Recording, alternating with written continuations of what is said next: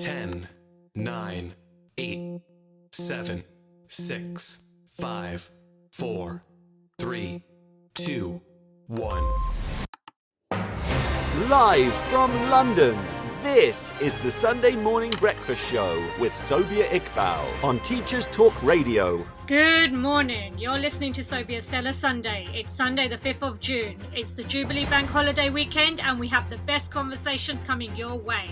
What does a high quality oracy education look like? Who are the greatest orators and public speakers of all time? And can you debate like a Prime Minister? It's another thrilling morning. Prepare for takeoff. Live from London, this is the Sunday Morning Breakfast Show with Sobia Iqbal on Teachers Talk Radio.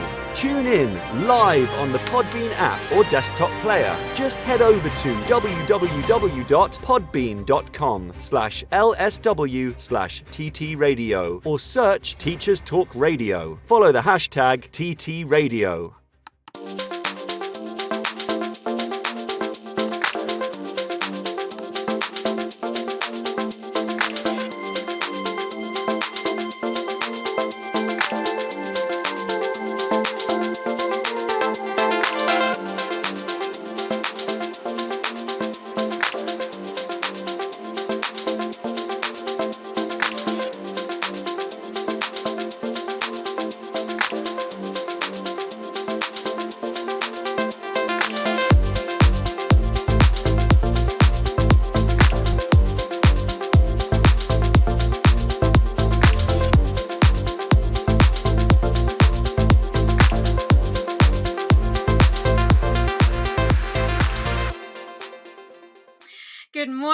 Everybody. Um, Sarah Lambert is an experienced English teacher and examiner who currently teaches English, Latin, and HPQ, EPQ at Dubai College in the United Emirates.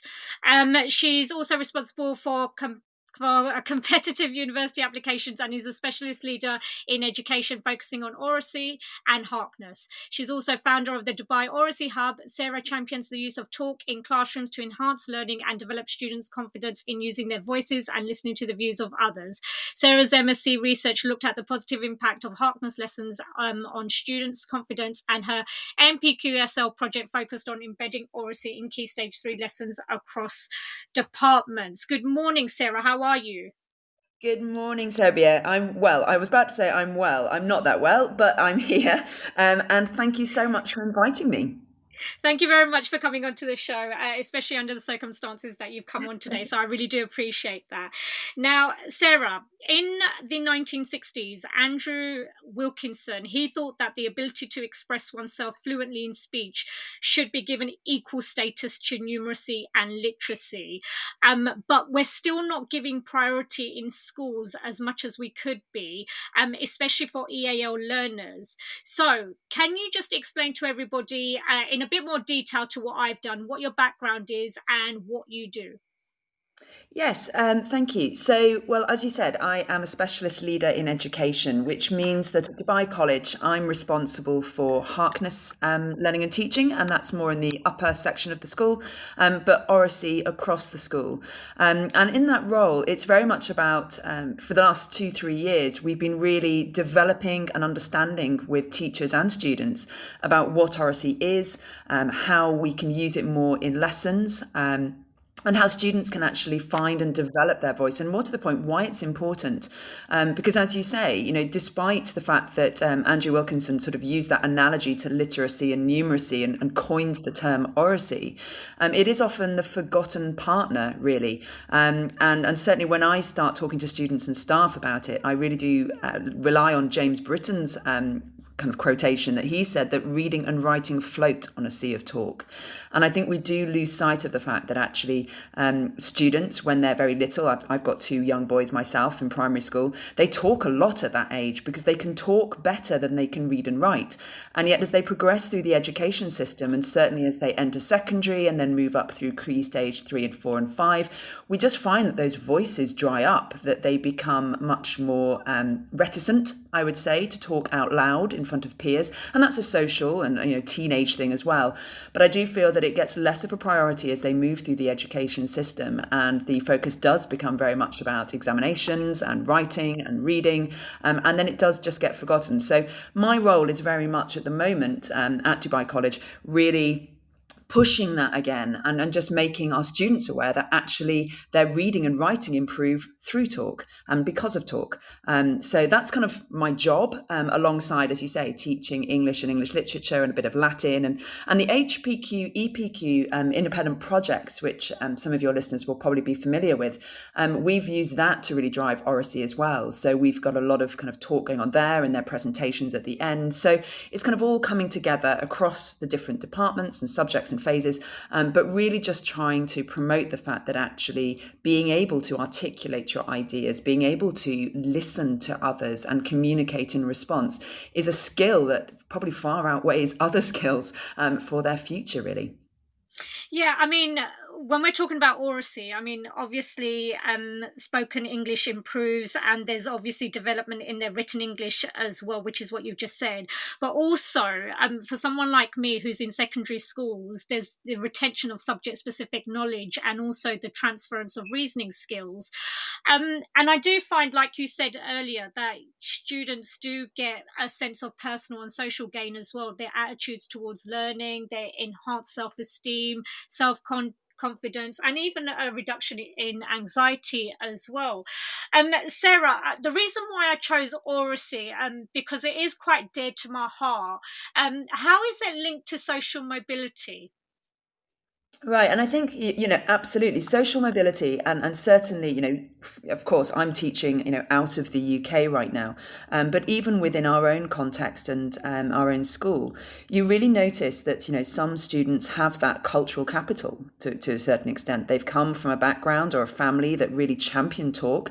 They might be quite gregarious, they're quite loud in the classroom, but then there are others who just really you know hide in the shadows, if that makes sense and you know the, the ability to be able to um, articulate what you're thinking as you said gives confidence. It actually boosts well-being. Um, but also from um, a diversity equity and inclusion standpoint it's really important that actually our students not only learn to develop and you know use their own voices, that empowerment, but actually to hear the voices of others.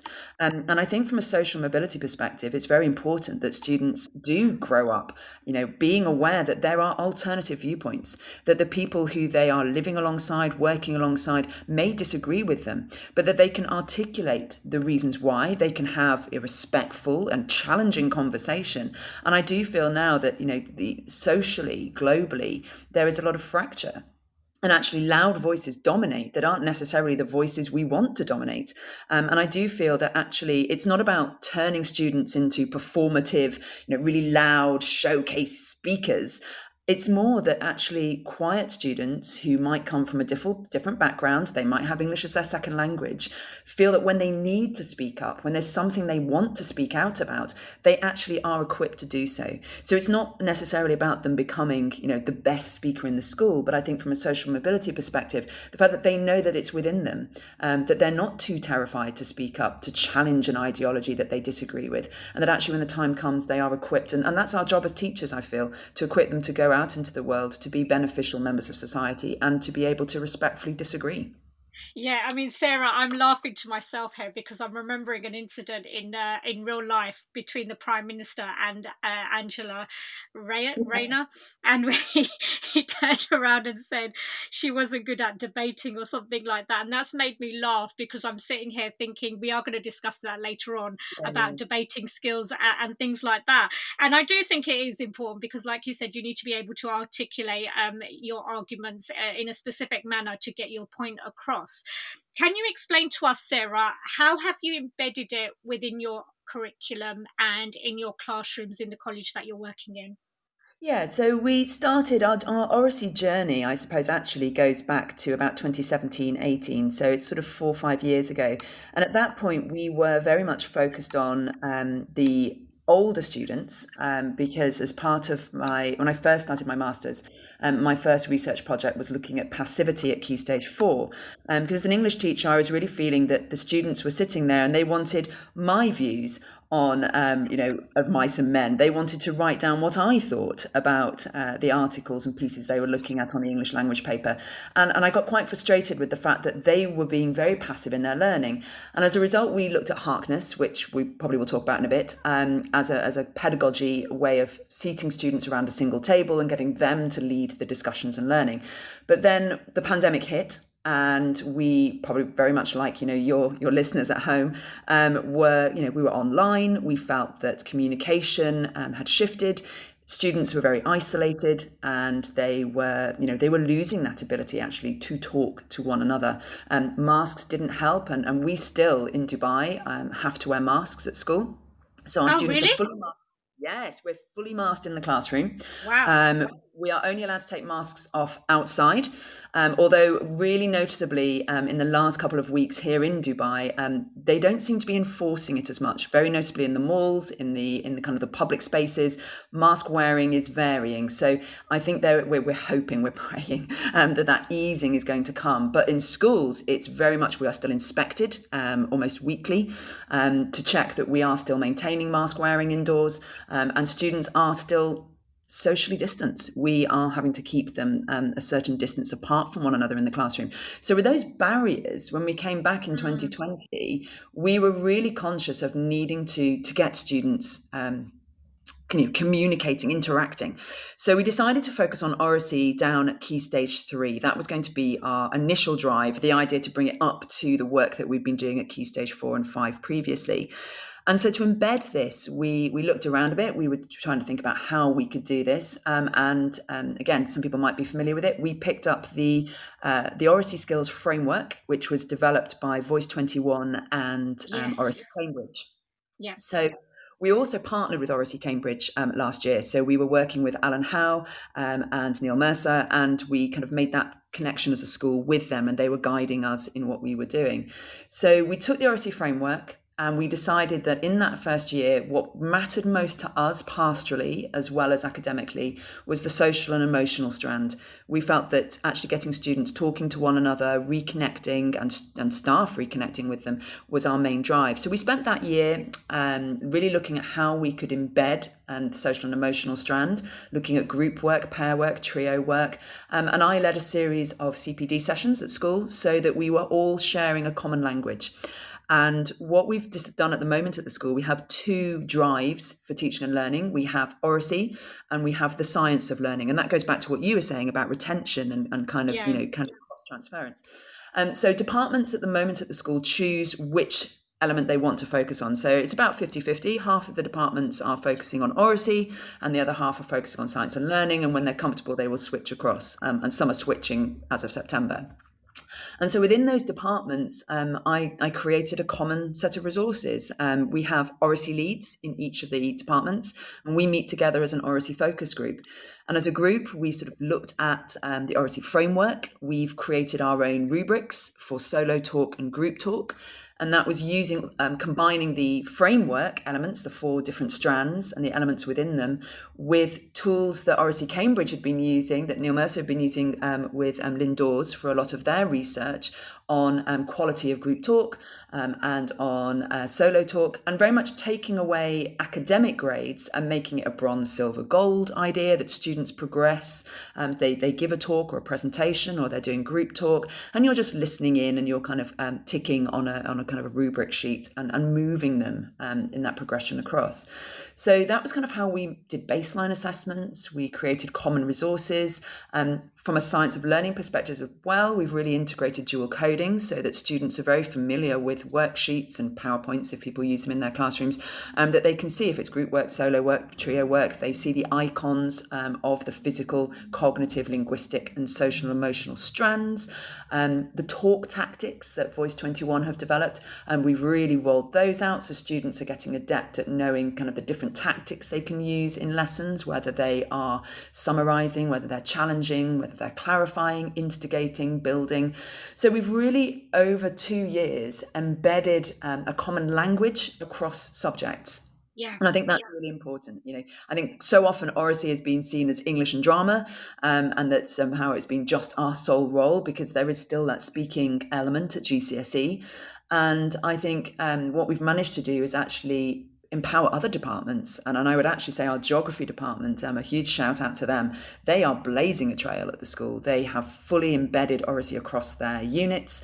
They have conducted research last year, which kind of helped. I, I worked with them for my NPQSL, and we were really looking at kind of monitoring progress and their, you know, the impact just explicitly focusing on oracy in the classroom, um, the impact was just mind blowing. Um, and they were measuring at that point physical. They were looking at students' eye contact, ability to use gesture, um, and and just an intervention. And, and, we created a pack of games and exercises that you could use as a starter or a plenary um, or a brain break. And using those over a series of lessons and then taking another data capture, they were just you know blown away by kind of the impact it had. And I think this comes back to um, Amy Gaunt and Alice Stott in their book, um, The Oracy Imperative, is it? I think, off yes, the top of my that's right yeah. a bit cloudy. Sorry, um, this morning. Um, their their kind of Venn diagram of learning to talk and learning through talk, and the oracy is that intersection, um, has actually been our main way of embedding it in the classroom. That making it clear to students that oracy isn't just about standing up at the front um, and giving a PowerPoint presentation. Um, that actually it's very much um, about learning through talk as well. So we're trying to blend the explicit teaching of oracy skills, but also and, and you know so sorry so that that's kind of the talk tactics, um, using these rubrics, making students aware of the linguistic choices they make when they speak, the use of names um, when they're having a discussion, that actually that respect of acknowledging other people's ideas, um, but also just making it clear to them that oracy isn't just a performance, it's actually how they are learning, that they are learning through talk, and that actually by hearing other people's ideas, mm they are you know they are learning and they are also clarifying their own talk. And, and, and i often say you know to to maths students when they kind of are asking what, what's the point of this? Um, and to some of the students I, I will say but actually if you can't articulate out loud how you have come to that answer then you don't fully understand what you've done. Um, and it's and it's quite a it's quite a fair litmus test that if you can't explain something to someone yeah. you, you then you discover your, your holes don't you? you you work out what you don't understand when you can't communicate it yeah i agree and i just want to go back to something you said about the rubrics that you're using can you give yeah. us an example of what it is that you're exactly using because you mentioned the bronze silver and gold how how are you measuring the progress can you just explain that yeah. to us in a bit more detail please yeah absolutely so um obviously voice 21 and, and obviously cambridge when they created the framework it wasn't meant to be a, a, checklist so to speak. However we in our you know in the early phase were very clear that we needed something. Um, and we needed something for departments um, who weren't as au fait with assessing talk as you might be in english and drama. Um, we wanted something that was um, common that students would start to get an idea of, of sort of how they sat in different subjects their oracy use. So we did take the four strands of the oracy framework and almost rotated them landscape down i'm sorry and portrait down um, an a4 page um, but we added to them. So with regards to eye contact you know that broke up into sort of slightly separate um, rubrics as to how that kind of you know maintaining eye contact engaging the audience. Um, and for each of the strands i'm just kind of looking here at, a, at the paper example i've got in front of me. Um, so each of the kind of the elements within one of the four strands we then almost had a couple of descriptors.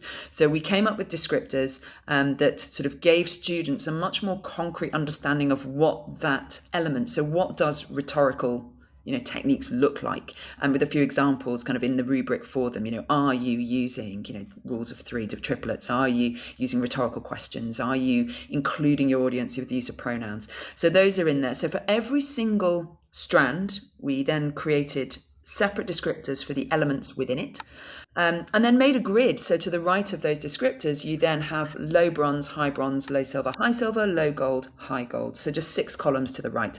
And then, uh, you know, initial diagnostic could be taken not just by a teacher, it could be taken as peer assessment because it's so explicit that it's actually quite easy for a student to be watching, you know, a conversation of their peers. If you put them in a trio, they're watching the other pair and they can see if there's eye contact being made. Is it is it bronze level? Is in it's kind of intermittent? Is it silver? It's pretty good, or is it really gold. Um, and then at the bottom, there's a what worked well, even better if, and a room for targets for them to set their own targets or for the teacher to set targets. Now, it's quite unwieldy, um, as you can imagine, when there's those four um, strands, and then within it, they've some of them have got sort of three or four elements, and then obviously we've fractured that out into two or three per element. So what we've actually started doing, this is what geography have done, is they've just taken one bit that they want to focus on. So they might have just taken from the physical strand eye contact and gesture, and then they wanted from the cognitive strand, you know, organization of ideas, and maybe from the linguistic, they wanted key vocabulary relevant to the subject. So all they've done is taken those four bits and created a much smaller grid that could go on the bottom of a task sheet um, and just made it very focused. And then that's much better for peer assessment that, you know, departments are just zooming in onto the core skill they want that piece of oracy to focus on. Um, you might at the end of the year use the full rubric because then you are assessing what they've kind of developed over the course of a year. But we've made it very much you can cut it up, um, but those those descriptors are key. But I am aware that um, Voice 21 are developing um, some rubrics at the moment for assessment. and they've yet to be unveiled, so we're quite excited when they come out. Um, but for us, this has just worked really well because students are able to see that progress moving right from low bronze to high gold. Um, and it sets targets. They can see that they might be really good in the content of their talk, but actually they've still just got to work on, you know, pace or pitch or volume. Um, so yeah, it kind of gives gives them a, a detail that way. And so I'm thinking obviously disadvantaged children's spoken language development is significantly lower than their more advantaged peers, and the gaps grow throughout school, widening to five yeah. years difference by the age of 14. If I was to deliver a, a, a high quality oracy lesson, what would that yeah. look like? So I would be very much um, certainly focusing on inclusion and making sure that actually all voices have a chance to be heard. Um, and this is where we were looking at Harkness uh, higher up in the school because Harkness is a pedagogy uh, that was developed initially in the in the US, um, and it came from Phillips Exeter, Exeter, sorry, Exeter Academy, um, which is near Boston. Um, and at Phillips Exeter, Edward Harkness made a substantial um, donation to the school in the 30s because he wanted uh, the classroom to be revolutionised. He wanted to move from rows of desks, which ironically we've returned to in COVID. Um, so move out of rows of desks and put them around a single table akin to a boardroom table um, where they would engage in dialogue, very much like the tutorial and supervision system of Oxford and Cambridge, where you are in communion with your teacher as more of an equal rather than an instructor. So that's kind of what happened in the 30s. And we adopted that idea with our sixth form um, four years ago. And we have a couple of Harkness tables, um, one sort of big solid Harkness table and some modular tables um, elsewhere around the school. And the idea of that is inclusion. So our students who are less confident, um, usually for the first series of lessons, listen. And, and, and Oracy is about listening as well. We mustn't forget that. Mm, Oracy is actually. Yeah communication isn't just about transmitting, is it? It's about receiving. Um, and so, actually, quiet students will often sit around that table for a series of lessons listening Body language is very active listening. We, we really promote that. And because they are around a single table directly opposite their peers, eye contact um, develops very rapidly as well because it's a bit awkward otherwise if you don't make eye contact. Um, and, and through that, we've noticed that students who are less confident, either just emotionally, socially, or because of language barriers, um, now obviously we are we're a selective school here in Dubai. Um, I don't know if your listeners are aware that all non-local schools, so non-Emirati schools in Dubai have to be private, and there is no free education for expats out here. So it's an, it's it's a weird one insofar as we're an independent school, but we're not in the same sense in the UK as in everybody has mm. to pay mm. for their education here. Anyway, but our students, we you know, despite being academically selective um, and and people having to pay for their education, we do have a range of um, you know backgrounds, and and there are some students who are very uh, deprived as well and often that's kind of socially and emotionally and culturally as well. So we're very aware that you know the Harkness idea, um, certainly at the top end of the school, sitting students as equals, the equity factor is is what I really focus on with the older students. Has everybody had a chance to speak? Has everybody contributed? quiet, reticent students, I might actually ask them to start a discussion because then they've got their voice out onto the table without that fear of following on from somebody else. Um, and, and the research that I did initially on confidence uh, was at, was focusing on Harkness. And what we really saw, there was a student who first joined me in year 13 at the beginning of the year, self-identified as pretty much mute. She said, I, I just don't talk. Um, by the end of the year, Um, I track lessons. So you're asking about um, monitoring progress, measuring progress. Um, with Harkness, I draw maps, so I track like a spider web uh, the conversation, so you can see how many times a student has participated. We use the mm-hmm. um, a fantastic a shout out now to Equity Maps, Dave Nelson um, at Equity Maps. They have a digital app on an iPad where it literally you just tap on the person talking, it creates the spider web, it gives you the number of seconds they spoke, how many times they spoke, it generates an equity uh, percentage for the lesson, it records the lesson, um, and this app has really enabled students to to empower themselves. And this this girl at the beginning of year thirteen would rarely talk if at all. And by the end of the year, her progression, she, she cried when I interviewed them um, as part of my research at the end. And she just said, I didn't recognize myself. And she said, This environment enabled me to find my voice. And, and the oh, environment wow. was safe and I think that's kind of coming, you know, right back to the question you asked me about what does it, you know, look like in the classroom and how do we do it? I think it comes down to environment and that comes down to teacher confidence. And that's why we've been driving so much CPD and inset at the school that actually some of our, um, some teachers and, and, many teachers, I would actually probably argue, are very comfortable in their classroom. But if you ask them to stand up and talk in front of the staff room, um, that's terrifying. So yes, I agree. you know, I'd actually, to be honest, I'd rather talk to the full school in an assembly than talk to the staff room. Um, and and I and, and when I talk to these teachers and I say I, I still get the panic. My hands are so clammy when I have to stand up at staff inset, um, which I do, you know, almost termly, and yet it's still uncomfortable. But it's kind of equipping students, and I think what does it look like in the classroom for these students who don't naturally have these skills? Is I find lower down the school in Key Stage Three, we're really focusing on pair and trio work. So, building it in that sense, getting them comfortable, taking turns, teaching turn taking, using these talk tactics. Maybe if a student's really loud in a trio, I ask them to be the silent summarizer of that lesson so that they have to listen, and the other two who normally sit and listen to them have to actually have a conversation. Um, and then we build that, building that from threes into sixes, up into tens, and then we're ready for the Harkness table where we seat everybody around a single a single table. So that you know, sounds great Oh, it's fantastic. And and to see that progression and, and that's kind of very much what we're now driving. So we we've at the moment I'm about to deliver this week day two of an internal Harkness course, full day of staff teaching other staff as students, um, and, and just really getting the immersion of of kind of oracy in practice. But I think, you know, in order to to kind of get quality talk, it needs to be exploratory and that's something um, you, you, know i recommend people go away and read um, neil mercer's work on exploratory talk. There's obviously robin alexander's work as well um, on kind of dialogic classrooms. Um, but i think you know professor neil mercer really kind of gets it right on the idea that talk high quality oracy is exploratory. It's not a monologue. It's not lots of different ideas being thrown onto a table that have no cohesion it's mm-hmm. not sometimes you'll see students and this is where we get back to debate you know students come with pre-prepared points that they are determined to force into a conversation. And, yeah. and it's not that. It, has got to be back to that listening and actually teaching. Students need to be taught sorry to how to have a conversation. And i think you know this is really really important. There's a great blog by Sarah donarski um, and she talks about the fact that how you know have we actually stopped to teach students how to have a productive group talk. You know, it's very easy in the class to go, right, you know, on your tables, in fours, discuss X, three minutes, off you go. But have we actually equipped them to make sure that that talk is exploratory and productive?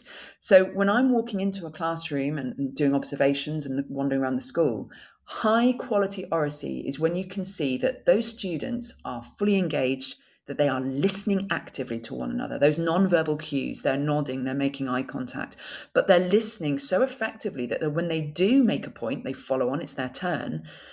It, it's relevant. It's developing what's been said. It's adding some more detail. It's moving knowledge and learning on. That's high quality oracy. Um, and the role of the teacher can vary. It doesn't have to be 100% student talk. You know, there is very much a place in the classroom for teacher instruction. That's our role. But it's really noticeable that the classrooms where you, you walk in and you go, wow, this is impressive, is where you just see the teacher chipping in, nudging, steering, but stepping back and just giving that opportunity for students to push on their understanding. And, and all students can do that. You know, all students have an idea. And by building from small to bigger groups and up to something like Harkness, those students who don't have that confidence or that necessarily linguistic ability learn from others, they listen and they develop their skills rather than just being thrust out on their own, if that makes sense. Yeah, I mean, it all it all makes sense to me because um, obviously we uh, it, it's an area that we're we're having to think about in my department, for example. Um, it is something that I need to develop as well further. Um, I'm looking at the EEF Foundation report about oral language interventions. Now, they talk about things like targeted reading aloud and book discussion with young children. They talk about explicitly extending pupils' spoken vocabulary, the use of structured questioning to develop reading comprehension, and also curriculum focused dialogue and interaction. When your departments were focusing on oracy, did you, were you, how, how did you come about that? How did you develop that within the school? Okay, so by um, the first couple of insets were obviously making staff familiar with the framework and, and yes. how we were looking at that to be integrated. Um, and then it was using the Oracy focus group and our leads from each department to start disseminating down exactly that examples of question stems, um, how they could be used.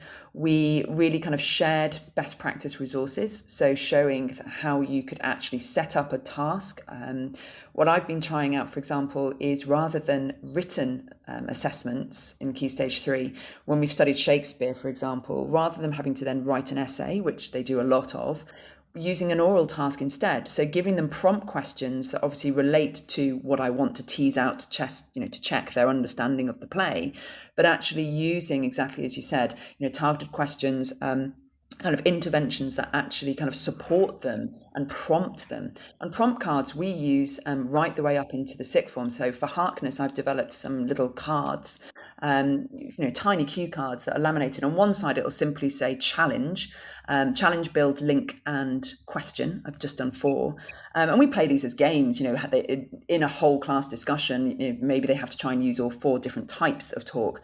Or if they're a student who only ever kind of you know builds, they might have to play three challenge questions that lesson. But on the back are stems, you know, scaffolding, and, and this is really key down at primary level. That actually giving students, you know, the tools on a mat, whether it's kind of you know, on their desk, they've got these different talk prompts. Um, if they want to challenge, here's some ideas, some stems to get them in. Um, but also, I think embedding, you know, as the EEF has said, you know, there's kind of different ways of getting students talking, and they're all fantastic ideas. And when I work with primary schools, we're looking at how you use circle time, for example.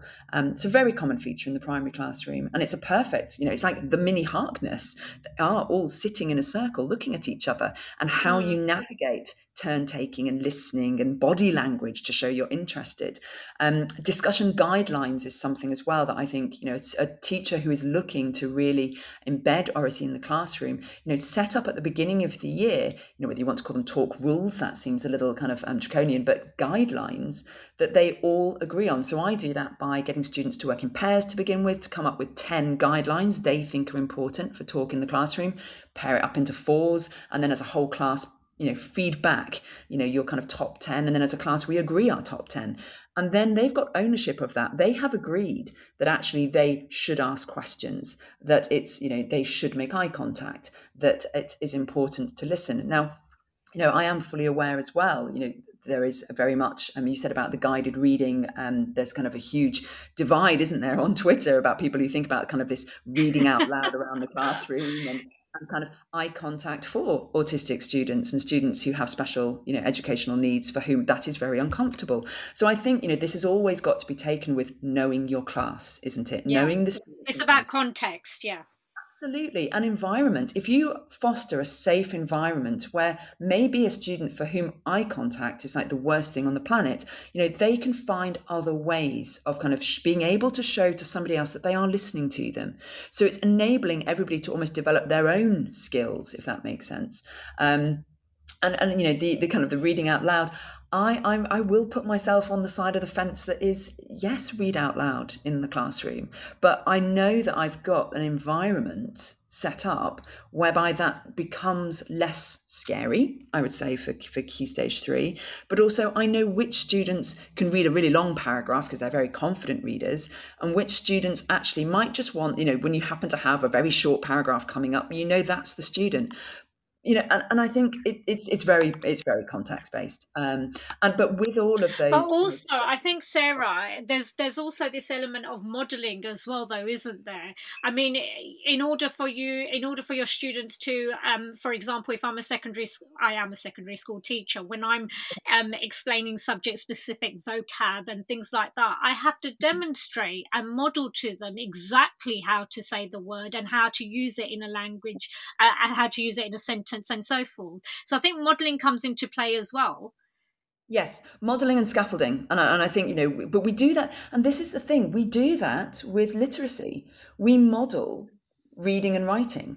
You know, how many times do, certainly as an English teacher, you know, over the years, I've always provided, you know, examples of paragraphs. This yes. is how I would model a P E E P E A, whatever you want to call it. You know, I would model writing but I realized very quickly four or five years ago how often did I model explicitly talk? You know, I would model it, I would think in my own talk, but that's not necessarily making it explicit to students.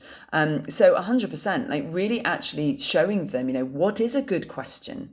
You know, which is a question that's going to open up your talk on your table, and what's a question that's going to close it down with a yes or no answer and make it quite hard. You know, how do we develop an idea? You know and, and and quite often once you see the penny drop that actually what i'm expecting them to do orally in a group discussion is no different to what they are very familiar with on paper of making a point backing it up with evidence and then exploring how that evidence really proves that point once they get that idea and it's been modeled out you know and it's watching examples isn't it? It's you know mm. providing you know as a department recording some short examples of this is group talk. Here are some really good and and you know we do this right the way through the school and even with the sixth form in the epq i deliver a session on presentation skills. And you know you think by then they, they'd be good but they're awful. Like our sixth form stand up. It's death by powerpoint. They're reading everything that's on the screen. And, and really sort of once they watch a couple of obviously not students student examples, but they watch some dire examples in the lecture yeah. theatre on the screen, and they're all giggling away.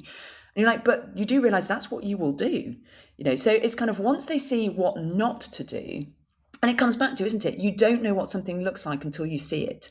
Um, you know, you might think that you're having a very you know explorative discussion but actually until somebody kind of either plays it back to you or, or, says to you well actually do you realize that you didn't develop you know x's point? You just moved on to something new at that point. And it's those steers um, and that happens around the harkness table with the sixth form. I will often pause a discussion chip in and just say right okay we've had two i call them handbrake moments. I'm like we've had two handbrake moments where you and you you just you know you just dumped a point on. You weren't listening to what had come before. What happened then and they all reflected, oh, well, actually, yeah, the pace dropped and we stopped. And I was like, right. So, you know, so you coach them through it.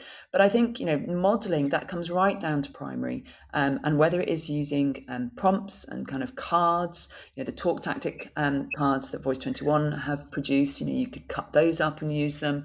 Um, but as you say, kind of modeling talk in the classroom as a teacher is very important and it's something most staff are comfortable to do. They might not want to stand up in front of you know as i said the staff room or the whole school but you know the safety of their own room actually how are they modeling using students names varying who they talk to um, really sort of calling and, and, correcting with a gentle nudge something that isn't quite right. Um, and, and, pronunciation as you said is key with the key vocabulary. You know you, we have to kind of just chip in and steer. Um, and as an english teacher i'm very much about etymology. So even with a spelling yeah. sheet um, they don't just learn 10 spellings. I create a grid where they actually have to go and look up the you know the origins of the word. Is there a prefix or a suffix actually there that they can cross transfer um, and this is all part of that vocabulary building that when you talk about it that's then going to improve their literacy. They're going to be able to recognize words then because we've talked about them. Um, so i kind of flip it that way that you know we use talk as that you know sea upon which other things float or the bedrock upon which we build, whichever metaphor we want to go with. Um, but you know it's really important that actually as you say we model we scaffold and then as they get more proficient those scaffolds we remove them. Um, and, and now at this stage in the year my year 12s will have an, you know at least one lesson a week where i i pretty much don't talk. I set the lesson up i sit away from the harkness table and they will sit around the table and they've got questions to answer. They've pre-prepared the poem or the section of text we're looking at and they just discuss and clarify and learn together and share their knowledge and understanding and I come back in at the end. So, but that's taken, you know, years of, of modeling and, and kind of developing. Sarah, I was laughing to myself when you were talking purely because I was sitting there thinking, oh my gosh, Sarah is so brilliant. I hope she's not doing that to me. Making sure that I'm doing developing my points clearly enough. um, Okay. uh, anyway, um, I was just looking at um, the Chartered College of Teaching because obviously, I when I'm doing my research, I look at a, a range of yes, sources yeah. from a, a, range of different places. Um, they were talking about the different types of talk, which is what you've just mentioned uh, slightly earlier, and they were saying that you can use rote um, because you're imparting knowledge by getting students to repeat key pieces yeah. of information to import uh, to impart facts, ideas, and routines. Um, recitation, using questions to test students' knowledge and understanding to check students' progress and stimulate recall. Instruction, telling students what to do and explaining key facts, principles, or processes in order to transmit information. And discussion, encouraging an exchange of ideas within a class to share information. And dialogue, using structured questions and discussions, helping students deepen understanding of key knowledge, principles, and processes. So there are different types of talk that you can use quite um, frequently or however you want to use them in the classroom that does actually help with developing oracy.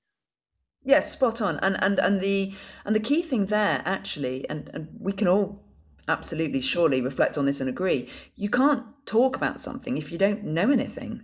And yeah.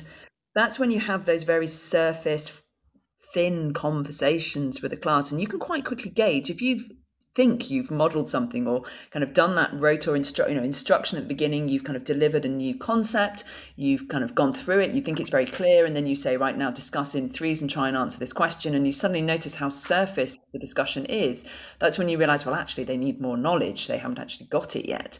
Um, so i do think that those examples of talk um, are either you could use it as a ladder that you're starting at that beginning. You impart some knowledge. You're then as you're kind of working initially you are checking understanding whether it's they're actually um, retrieving and kind of giving you the facts back on a kind of a quick quiz at the beginning of a lesson. You know the quiz doesn't have to be oral but you, it could be absolutely. And then you're kind of checking that knowledge and then you move through that to sort of the questions that are just teasing out but really just making sure in that irf chain and this is again um, i do a, a session with staff on waiting time and actually, there is, you know, there's plenty of research out there now on IRF. So, sorry, that's um, initiation, um, response, and feedback. That quite often in the classroom, and I, I also catch myself at times being guilty of it, of asking a question, getting an answer, and I've almost moved on in my head. And you, and you kind of, my feedback might be at times a little kind of cheap. You know, it's kind of like, yes, great, excellent. So, and then I've moved on and I haven't really acknowledged what's gone on. But more to the point, it's been quite short that I've asked a question, a student has given me, and maybe, you know, absolutely, if you are on a kind of, you know, you simply want a factual answer, then absolutely a quick answer is fine. And yeah, excellent. Does anybody disagree with them? Great, right, move on. Um, but actually, really starting to look at what happens after that initial response. So once you've done your um, initiation response, the next feedback move, if you actually bounce it, and this is what we've been looking at with, with staff, that for a start, you need to wait longer we are very, very guilty in the classroom, um, and as adults generally, I think, of asking a question and expecting an immediate response. But if you get an immediate response, that response isn't going to be developed. It won't necessarily be detailed. And actually, almost coaching students that silence is thinking time. And this is very important when we get up to Harkness, higher up the school, being comfortable with silence, embracing silence. That's when the thinking happens. So, almost lower down the school, if you're using those kind of ideas um, from the Chartered College, that actually you very much are about sort of showing and modeling that questions that you ask a question you give time for response um, and there are lots of great ideas out there. I've seen so many of them sort of you know through educate you know edu twitter um, of mm. kind of how long you wait or kind of and nobody's allowed to put their hands up for kind of however many seconds you want it to be so that everybody um, has a chance to actually think of the answer the cold calling idea so they don't know you know who's going to be um, picked on next so to speak. Um, and everybody's got their own strategies for their classroom. But then that idea of actually bouncing it on. So your feedback once you get a response is very much Great. And who's going to build on that? What else can we add and sort of move it on to somebody else?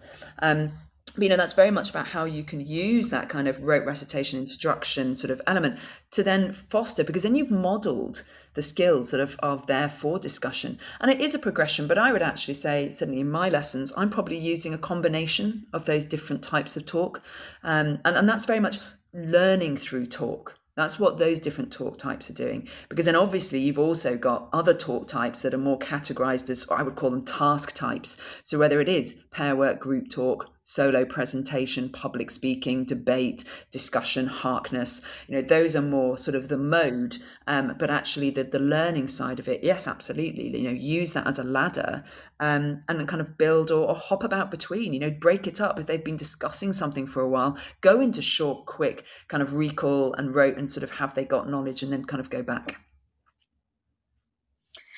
Yeah, definitely. Thank you so much for that. Um, now, we've talked a lot about oracy within the classroom. One of the things that I've been thinking a lot about is how do we develop those crucial oracy skills for public speaking and debate? Have what have you been doing in your school to um, really get our students, well, your students, um, motivated in debating? Um, out, you know, have you done public speaking and debate? Yeah, so we were we're in a fortunate position that actually, you know, debating is has always been huge in the school. So we have um, a full junior, middle school, and senior debate teams. We have students, you know, they compete locally, um, they compete internationally. You know, they've won COBIS. We've got some who represent the UAE. So you know, we've always had. We're very lucky that there is a, a, a, very strong debate program in the school, but that's always been separate. It's always been isolated on its own. But therefore, the students who kind of sign up to that are self-motivated, self-promoting. Those are the students who want to engage. So what we've now tried to do is to make sure that that culture of debate um, actually comes into classrooms. And so to do that, we have the the two staff members, um, Louise and Matthew, who are fantastic. They've actually looked, you know, they've run some lunchtime talks for staff about how you can get debate into your classroom. Um, we now have something called um, the Rolling Pastoral positive, sorry, education program, which is where we've looked to put our pastoral sex ed social um, education program out of form time. And it rolls through every single week moving on a period. So it might be monday period one the next week is monday period two period three. And so as a whole school we are doing that at the same time each week. And within that program alongside relationships and you know the, the other very important um, lessons that they have to have, we've integrated into their introduction to oracy so that all of year seven and eight get a, a, lesson on the framework, on the talk tactics. So this is sort of my way of making sure that every student, you know, regardless of who teaches them and whether, because our department's divided into half, half oracy, half science of learning, some departments aren't focusing on oracy at the moment. So to guarantee that they're getting it, we've put that in, but we've put debate in as well. So in year nine, we have a, an introduction to debate unit that every member of year nine will have access to and and by doing that um, we we're kind of getting those students who wouldn't put themselves forward get that chance um, to actually stand up um, and have a go within a classroom that slightly safer environment. But interestingly i do I, I, gave a talk to parents only a couple of weeks ago and i did preface my talk by saying that i was talking to them that night about oracy in the classroom and not debate because debate is very competitive it's combative yeah. and we actually find that students who are very strong debaters obviously then aren't actually very good at exploratory talk discussions because they they want to win their view is right um, and and that's kind of one of my first guidelines when we sit down around the harkness table of this is collaborative this is cooperative mm-hmm. this is not you know a competition. This is not a combat. You are not trying to win this discussion. You are trying to modify and modulate your own ideas and listen to others. And you might agree to disagree but that's where we're going. So debate well, we're, we're it's sorry. interesting you've said that. Sorry, Sarah, to interrupt. It's interesting you've said that because obviously, um, when I'm reading newspapers uh, and looking back at history, Obama was considered to be a very, very good speaker, so a great orator, but was useless at debate. So it, it does make perfect sense to me that they are two separate things uh, and i'm glad i'm glad that you've made the distinction that yeah they are they are very they separate. are different and, and students who are good at debating um, are often good at debating yes they've got the you know the rhetoric the confidence the the eye contact and those are all very important for public speaking 100% because it is a performance but what they're often less good at is the listening side of it. Yes, they're very good at hearing the opposition's argument to make their rebuttal, to kind of adjust their, their points and kind of be ready for, but it's controlled. They are in control of exactly where they're going with their material. The beauty of exploratory talk in the classroom is that you don't know where it's going because it's not a pre agreed argument, if that makes sense. Um, so, you know, that I think is an important, and, and, and it's impressive actually to watch students learn to switch. You know, we talk about code switching in linguistics, don't we? That actually people modify their use of language, um, the formality, you know, whether they're, you know, that they kind of change their accents as well, which we haven't touched on that, sorry. Um, but the the point, and I think this is a really important point with students, um, and when I was doing the Speaking Citizens Conference, um, we we kind of did touch there about sort of the idea that oracy has to be RP, standard English, it, there is a correct way of speaking. And I think we need to be very careful when we're trying to encourage students from very different backgrounds, from, as you say, different deprivation levels, from um, English as a second language, that actually getting them talking is the priority. Getting them talking and being able to be understood is important. We're not talking about the fact they have to sound like everybody else, then we'd be robots. Um, and I think it is important um, from a diversity point as well to embrace accent, to embrace dialect, um, to really kind of champion and promote. And, and often that's why students are quiet because their, their voice doesn't sound like other people in the classroom they're often worried that you know they are going to mispronounce something but mispronounce something is just their view in their head. They're just saying it in their own accent and, and that that's still correct. And i think we do have to be slightly cautious that yes we need to teach them how to be clear that their pace and their enunciation needs to be there so that their communication is effective but i don't think we should be molding them into a this is the way to talk. Um, and, and i am conscious of that as someone who has a very close to rp you know voice, if that makes sense. Um, my northern accent growing up in Bolton um, has, has gone. there, there are very few flat vowel sounds now, occasionally, but very few. Um, but but that's I you know I was coached out of it almost, and I look back now and think, but that was my identity. Yeah, and I, I lost it. Um, so I think we need to be careful there. But public speaking wise, I think this does start in the classroom. Um, I think it, it is important that students become comfortable with standing up in front of their peers.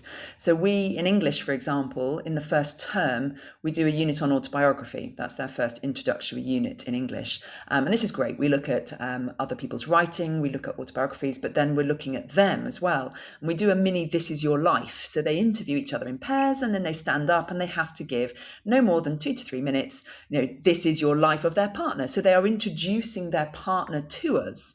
Um, and that happens within the first few weeks. Um, it is very scary for them. They have to stand up, but it is just in front of their tutor group. They're, they're taught in tutor groups. So it's just in front of their tutor group. So it's a great getting to know you exercise but there is a fear factor there. And so we kind of throw them in slightly in that deep end, but it's material that they're comfortable with because they've interviewed their partner. Um, but then it's very much about fostering the skills within the classroom. And then in year eight, our head of year eight has done a fantastic initiative this year.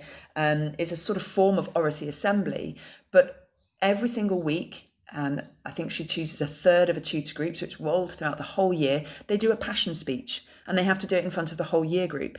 And you've made that transition then from class to year group. And then as they move into years nine and 10, we have public speaking in the house system. So they can put themselves forward. And it's not for every student. So that's when it does become, a, you know, we are sensitive to who this is deeply uncomfortable for and, and who kind of is very confident. But they have those opportunities. Um, we do a form of um, TED Youth and we had that was during Oracy month. Um, so the, sorry, that's a great way to get Oracy going. We had an Oracy month in November, which tied into the I Can charities No Pens Wednesday. And on that day, we had Speaker's Corner in, in different areas of the school, literally a soapbox. And students had, you know, no more than two minutes to stand on their soapbox and talk about whatever they wanted to. Um, and it was great. We had rants about all sorts of things. We had some very informative talks about authors, and then we had rants about, you know, the canteen and uh, and kind of, and, and it was just brilliant, you know, to have that informal but still very public speaking. Um, and that evening on No Pens Day rounded off with our, our version of um, TED Youth. So we had 10 students who had auditioned. Uh, we kind of, there was a rolling, and it was all student run, student led. I think about 50 had auditioned and 10 were selected, and they gave a no notes um, five to eight minute talk. Um, and it was just amazing. Um, and I think it's just providing opportunities. So when we go back to how do we build the skills for public speaking and debate, I think it starts in the classroom. Um, it's using the framework within just normal lesson tasks. So when they're learning through talk, to explore cognitive elements. How do you put together your points? What kind of information do you need? Um, and then kind of adding the linguistic elements level of kind of register and unpicking registers hard for them. You know we're talking about formality about the words you choose depending on your audience. Um, looking at those physical eye contact gesture skills when they're giving just presentations in the class but that's building the skill bank for when they do need to stand up and we've also, um, I have another role in, in the school as a competitive universities coordinator. So I, I support students um, applying to Oxford and Cambridge and to Imperial and UCL. And these universities are interviewing students. Um, and, and we get to that point in the sixth form where they've almost lost that ability to talk on the spot.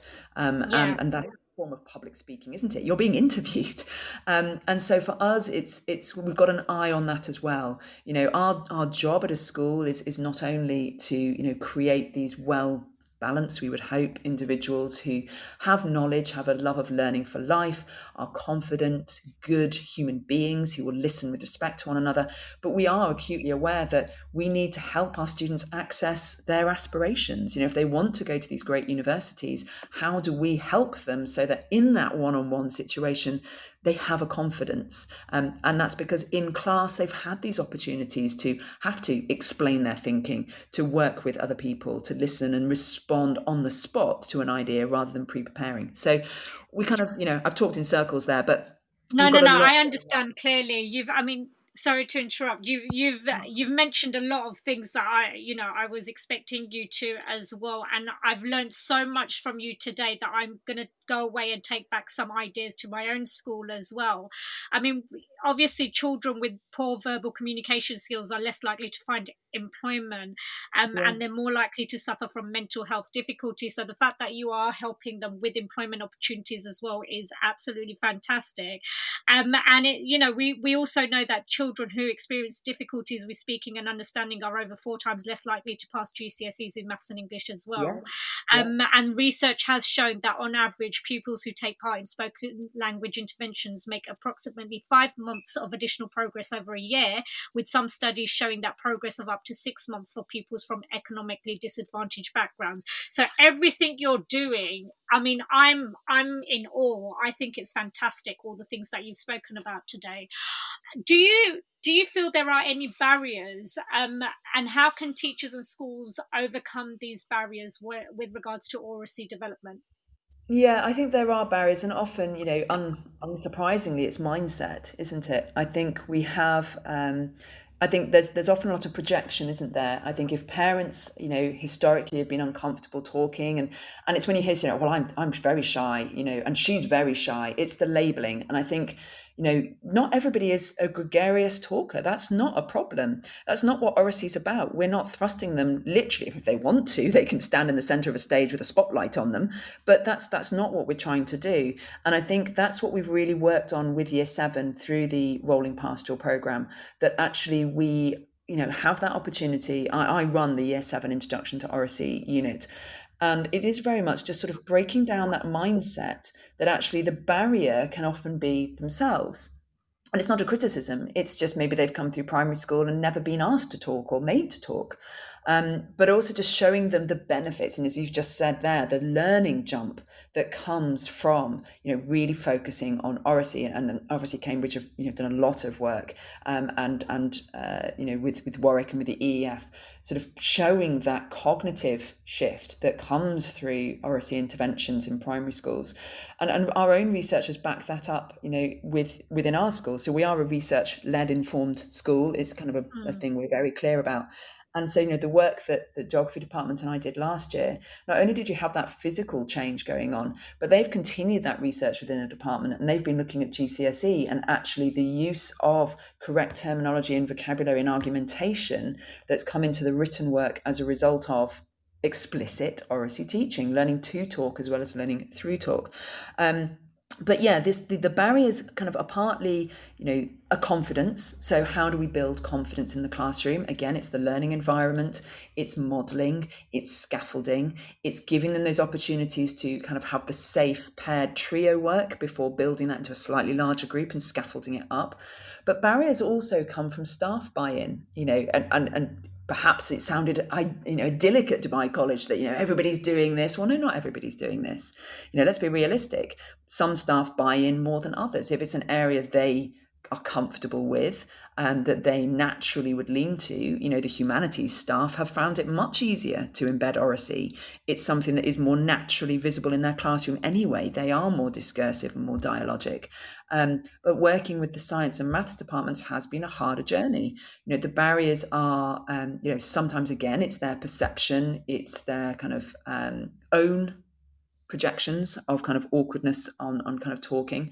Um, but also and i think a key barrier that we we cannot you know get away from in the secondary and key stage four and key stage five is is syllabus content. You know we we it, again uh, one of the key barriers i've had um, with harkness and getting that going and it's a fair comment is we have got to get through this amount of material. How on earth do we allow students to just talk for 30 to 40 minutes? That's 30 to 40 minutes where we need instruction time. We can't be doing that every lesson. And, you know, absolutely in English, it is much easier to have a dialogue for 30 to 40 minutes on a scene of a play because that actually is your coverage of that scene and you're moving on anyway. Um, so for for kind of dealing with that and for for anybody who's listening who's thinking this sounds great but time when do we have the time for this um, my view is very much just look just look again at kind of your lesson structures you know where are you using classroom talk in a lesson? How can you just enhance that slightly by tweaking a resource that makes the how to talk as explicit as the learning through talk? How can you actually just you know find ways of shifting and as i said earlier shifting a written assessment to actually an oral assessment? We've really since the lockdown and having to shift online for for a while you know really started now coming out the other side to harness you know the use of voice recorder on devices that students can actually record sitting in their own bedroom at home as their homework. They can record a submission and just upload an audio file which takes no longer to listen to as you would to mark their written work. In fact arguably it's quicker. Um, so we're looking at kind of ways of building it in where it's not kind of going to, to detract from content, which does become, and this is the sad fact, isn't it, that the education system is so examination, terminal assessment focused. Um, but we've you know really tried to just get the barriers of time higher up the school um, by looking at ways that staff could use it simply as a summative tool. If they've been looking at a unit then at the end of the unit they have a discussion a more formal harkness discussion sorry. Um, but also just ways of doing 10 minutes of talk within a lesson. You know going back to those eef um, suggestions sorry it was the um, college Chartered College, wasn't it? The suggestions for yeah. rote recitation instruction. Um, you know, looking at ways of just bedding those in so that the subject content is still being covered, but you're enabling it to do it through talk. So, you know, the barriers of of time, of kind of student mindset, of um, you know, staff kind of attitude, you know, we've we've kind of overcome by by having an oracy lead in each department, that's helped as well because they can kind of reinforce what I've been trying to do centrally. Um, but then also there's parents and parental attitudes. Um, so you know, as I said, I spoke to parents a couple of weeks ago and just outlined to them, you know, what we've done so far, what this is looking like in the classroom, why we're doing it, and we're not just doing it because we think we should be doing it. This is the evidence. This is the research externally. This is the research internally. This is the impact this is how we are training staff and i think that's you know the other side as well staff have to be supported um, rather than just told to go and do something and so we've looked at our staff CPD. So rather than you know sitting as a whole staff from after school in a lecture theatre having an inset, which we've done for so many years, we've now created. Um, so myself as the SLE for Oracy and Laura as the SLE for Science of Learning, under the kind of support and, and kind of guidance of our deputy head learning and teaching, Dee Saran. We've correct, you know, we've used a platform called LearnEd. And Laura and I created a six module course that our staff have self directed themselves through this year. So rather than having mass inset, that inset hour has been they could use that time then to do a module of the, the platform, or they could do it in their own time at a more convenient time. So we've brought in flexibility to try and support staff that this is where we want to go, this is why we're doing it, and this is how we're helping you on that journey because they need to be upskilled. And that's another barrier that if, if staff don't feel they are skilled or prepared or ready or have these resources on tap, um, then you know you're asking a lot of their planning and preparation time as well. So those kind of barriers, you know, we've we've addressed in as as good a way as I think we can. Um, but you know, we mustn't lose sight of the fact that some children are deeply uncomfortable um, standing up in public. So for them, it is a journey that we need to help them and guide them um, to, to become more confident on their terms. I think. Sarah, thank you so much. I've learned so much from you today, and I'm pretty sure our listeners have learned a lot as well. I'd love to have you come uh, come back on sometime and go into um, another area related to oracy because I I just think that you've been absolutely wonderful this morning. Thank you so much. Oh, that's so sweet of you. And like genuinely it's my pleasure. I mean, as you can, you know, you can probably tell, it's just something that I think is important. I just feel that, you know, students need to be empowered and and in this day and age they need to, you know, champion themselves and their own identity and be proud and confident to be loud about that when they want to. Yeah, and the fact that they've got someone like you behind them is absolutely fantastic because your your passion comes through when you're talking and it's so clear and evident to see um everything that you've learned being used you know clearly in your school using the case studies and the things that you've gone through today. Fantastic work. Well done sarah. Oh thank you. And yeah thank you so much for having me. And you know i'd be love to come back and talk about something else brilliant take care Thank you. Thank you. Bye. Bye bye. Um, we're heading over to the news and we'll be back after this.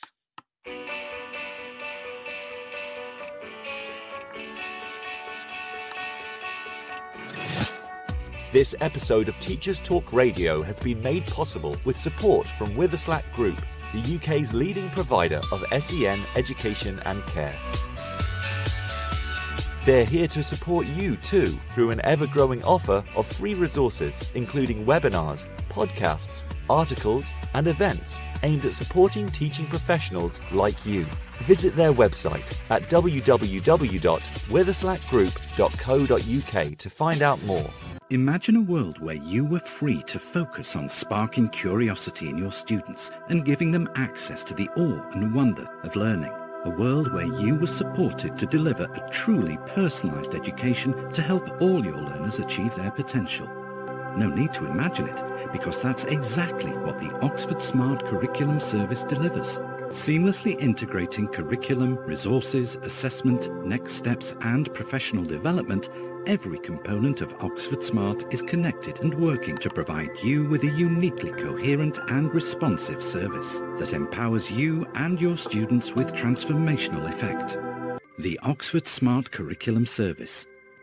When everything connects, anything is possible stevewoods.co.uk for educational support in IT and computer science. Coming up, I'm delivering a number of courses. Learn to Program in Python is a free one hour course designed to start you on your way into Python coding. Everything works in a browser, so there's nothing to install beforehand. Join me remotely to learn the basics on Wednesday, the 8th of June, 4 o'clock to 5 o'clock. Visit stevewoods.co.uk to start your journey. Are you a state school teacher in England? Why not be a hero this half term and join me for two days and receive up to 1,360 £60 in bursary. Terms and conditions apply. Find out more at stevewoods.co.uk. If you're listening to this, then we know we share one thing in common a passion for the type of outstanding education that every child deserves. That's what makes us the leading provider of specialist education and care. We need people like you to help us achieve even more. With us, you'll be given all the resources and support you need, offered a clear path to career progression and be rewarded with some of the best salaries and benefits the industry has to offer. We are Witherslack Group.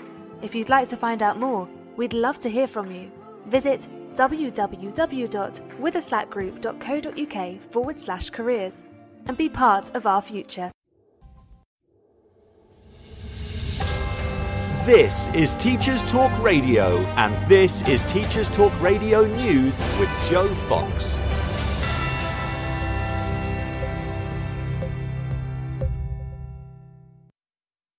85% of Scots back a ban on smoking outside schools in a bid to protect children's health, the survey has found. The Glasgow Times reports on the results of a survey by charity Asthma and Lung UK. The Scotland survey asked 1,000 adults in Scotland, with almost 9 in 10 wanting smoking prohibited outside of the school gates. The charity is pressing the Scottish Government to follow the example set by Wales in March 2021 to forbid smoking around playgrounds, schools, and other locations used by children.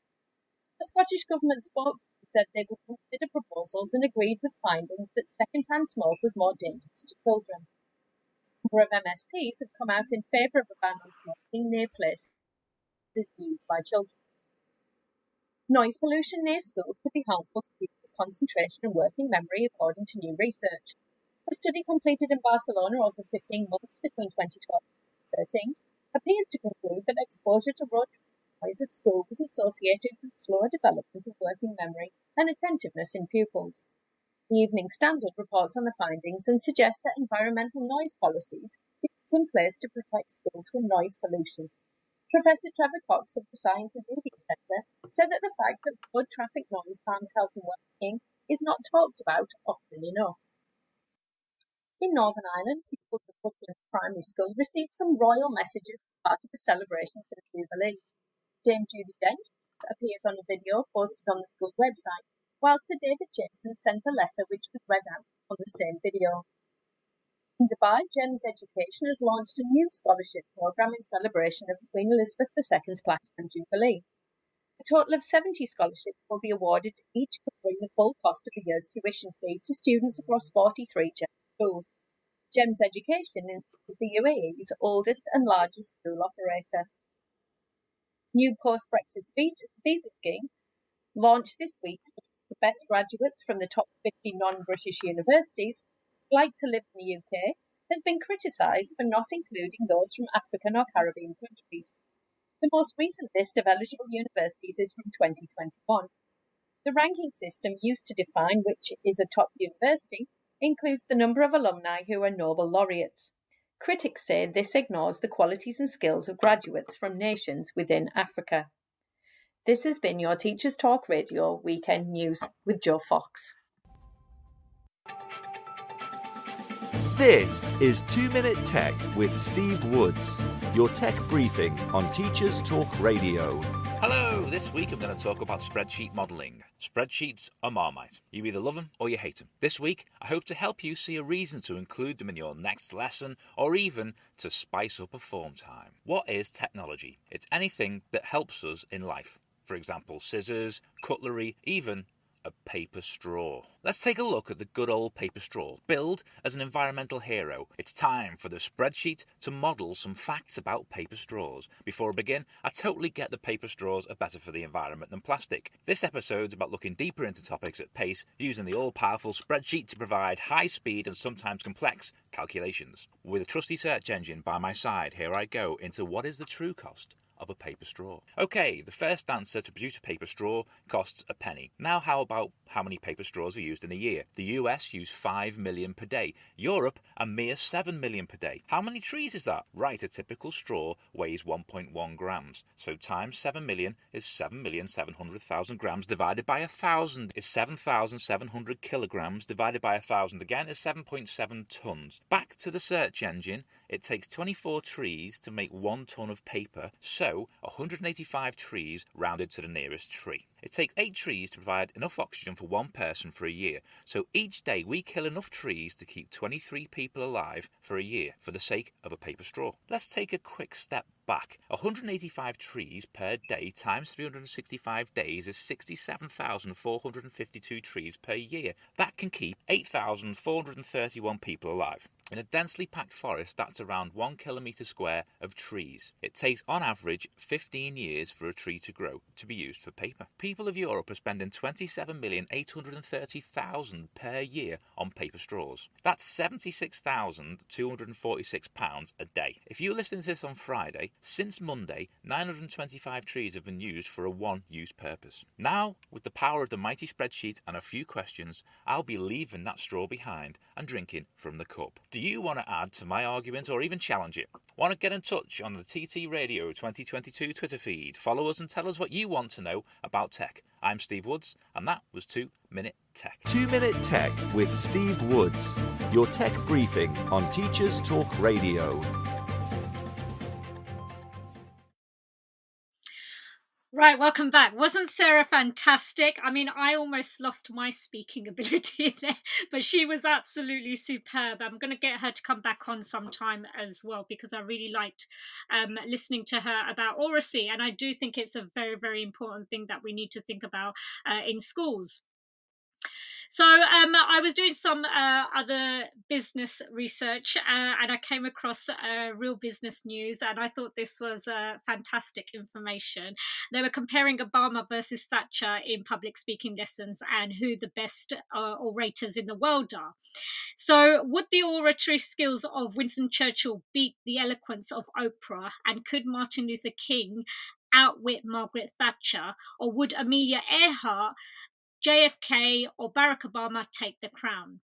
So we're looking at different types of uh, orators and speakers. So Winston Churchill is first up, and he obviously um, came into politics, and he was the Conservative Prime Minister from 1940 to 1945, and from 1951 to 1955, and he was famed for leading Britain to victory in the Second World War. Somebody who Boris Johnson aspires to be.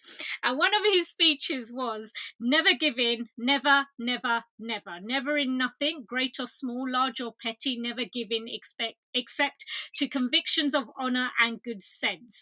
And his famous speech was, We shall fight on the beaches.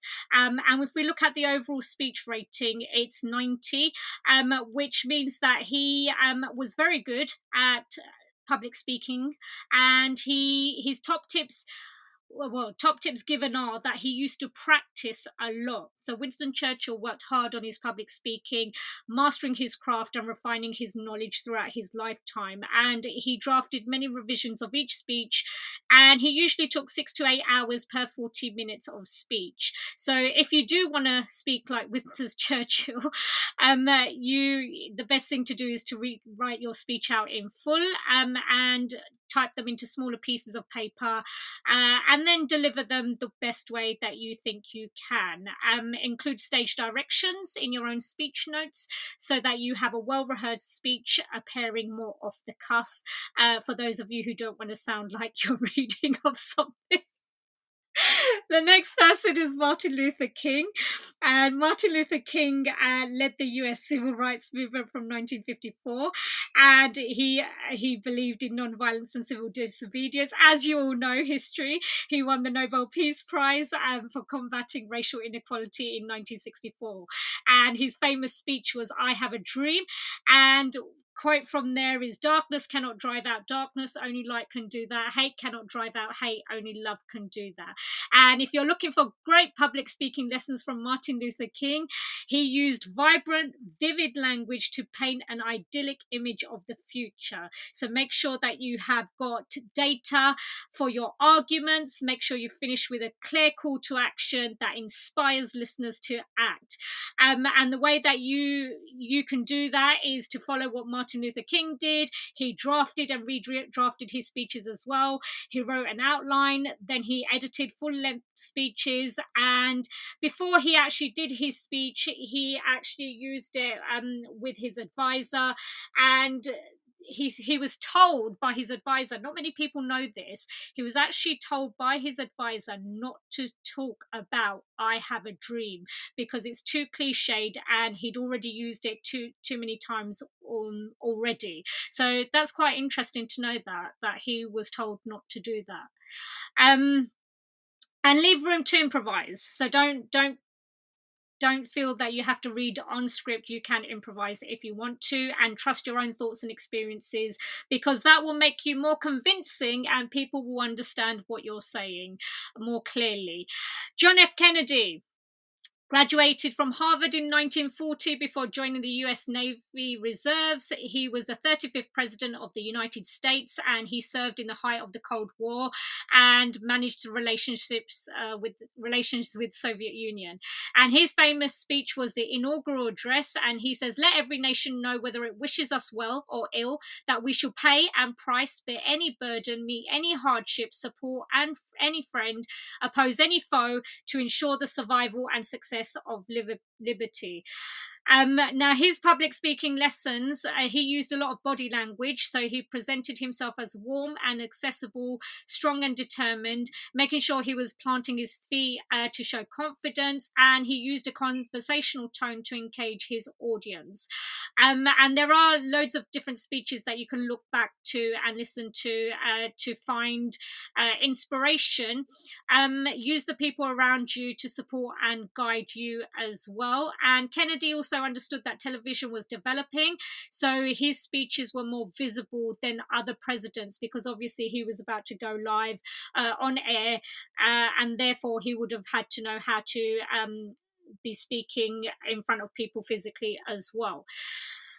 Okay, so we've also got Amelia Earhart. Now she um she was um the 16th US woman to be issued a pilot's license and the first female aviator to fly solo across the Atlantic Ocean. Um, and her favorite, her famous speech was "A woman's place in science." And as so often happens, in introducing the new or changing the old, public acceptance depends peculiarly on women's friendly attitude. So her her favorites her famous speech was a woman's place in science. So basically speaking with love and passion on your chosen subject. Um, so she shared her love of science and flying with her audience, and her passion was her key criteria key criteria in exceptional speech delivery. Um, so let that radiate through your choice of language and delivery. And she also thought about the words that she was using and the impact of those words. And she was also trying to paint a picture that everyone could relate to as well. And I think um, the most famous orator in the world is Barack Obama and he was the 44th president of the United States from 2008 to 2017. He basically introduced lots of landmark bills, and his famous speech was in 2008, which was the election victory speech. And a quote from that speech that's very well known is that there's not a liberal America and a conservative America, there's the United States of America. And prior to becoming the president, Obama would jot down ideas in the men's bathroom uh, or if he was driving. And he would fit his speech writing around his job. And due to his busy schedule, he would often stay up late penning his speeches, preferring to write his ideas by hand and then typing them up on his laptop. And with Obama, he really had a strong opening. He also made sure that he was a conversational speaker and he was connecting with the audience. So don't don't be afraid to add elements of humor through riskier jokes and observation. Alter the volume and pace of your speech and take pauses to add emphasis to your key points. I think I can take some tips from this actually. um, and we've also got Margaret Thatcher Margaret Thatcher trained as a barrister before becoming an MP. I didn't know that. Um, in 1959, and she was appointed Secretary of State for Education and Science before becoming the first female UK Prime Minister from 79 to 1990.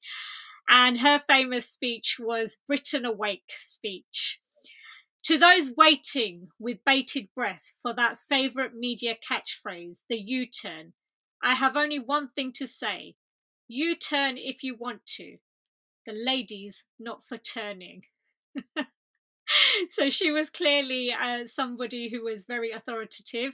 She was establishing her tone. So when delivering her speeches, Margaret Thatcher took a strong and assertive tone, delivering her message with confidence and authority. She was showing personal strength in her speaking. So you need to make sure that if you do want to speak like Margaret Thatcher, you work on a delivery that's authentic and intimate interjecting your personality into the speech where possible. Um, uh, making sure you create and project your image. She was very good at making sure that she was lowering the tone of her voice. Uh, I think that's because I think she was told, and if I remember from memory correctly, that she needed to lower her voice because there's this thing about men only understanding in dulcet tones. I think that's correct. I'm going to have to check that up, but I think that was correct. So she to lower the tone of her voice, to speak more slowly, and to move closer to the microphone to make the delivery more intimate. Um, she also visited Laurence Olivier to help projecting personality into her speeches. And it's said that she drank warm water with lemon and honey to lower her pitch and remove the strain from her voice. That's actually a good tip for all teachers lemon and honey in warm water to help you from straining your voice. And in each of her speeches, Thatcher was told to be herself and focus on authenticity and making sure that she was staying true to herself and using her personality to the best of her ability. And then we've got Oprah Winfrey. And Oprah Winfrey um, obviously was co anchoring the local evening news, and she then started her own show from 1986 to 2011. And her famous speech was at the Golden Globes 2018 speech. And she said, For too long, women have not been heard or believed if they dare to speak their truth to the power of those men, but their time is up. Their time is up. Their time is up. Well, it's 2021, is it? 2022. So, public speaking lessons from Oprah Winfrey. Um, make sure you keep a glass of water on hand. She uh, admitted that her Golden Globe speech was nerve wracking. And in an interview with People magazine, she said, I must have been more nervous than I thought because I've never had a dry mouth before. And in the middle of the speech, she said, I can't move my gums. She started to articulate because she was trying to get over her gums. Um, so keeping water near you while you speak is important and making sure you pause and take sips of water um, when the symptoms pre- present themselves.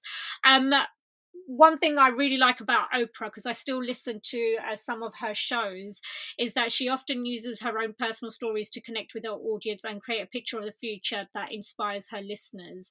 So, um, yeah, those are all different orators, public speakers, uh, and those are the tips and strategies that they use to make sure that they are speaking eloquently and are they are heard properly as well. Right. Um, it's going to be a busy half term uh, again. Um, it's the summer term. It's uh, it's a long one, and also um, where I've been saying this for ages, but we keep getting told that we're due an Ofsted, and I'm not sure why Ofsted are coming in under the circumstances that we've been through this year. So, final session of exams left to go, um, and that's it for me. I'm not going to be in public as much because I've got lots of work to do. But please do carry on sending me your messages. I do read messages messages that I receive on Twitter. I do receive messages on LinkedIn. Um, do read messages that I receive on LinkedIn and. Um, please just keep sending them in and the comments that you you send me keep me going as well so thank you very much i will see you in two weeks time You've been listening to Teachers Talk Radio. Tune in live and listen back at ttradio.org. We look forward to hearing from you next time on Teachers Talk Radio.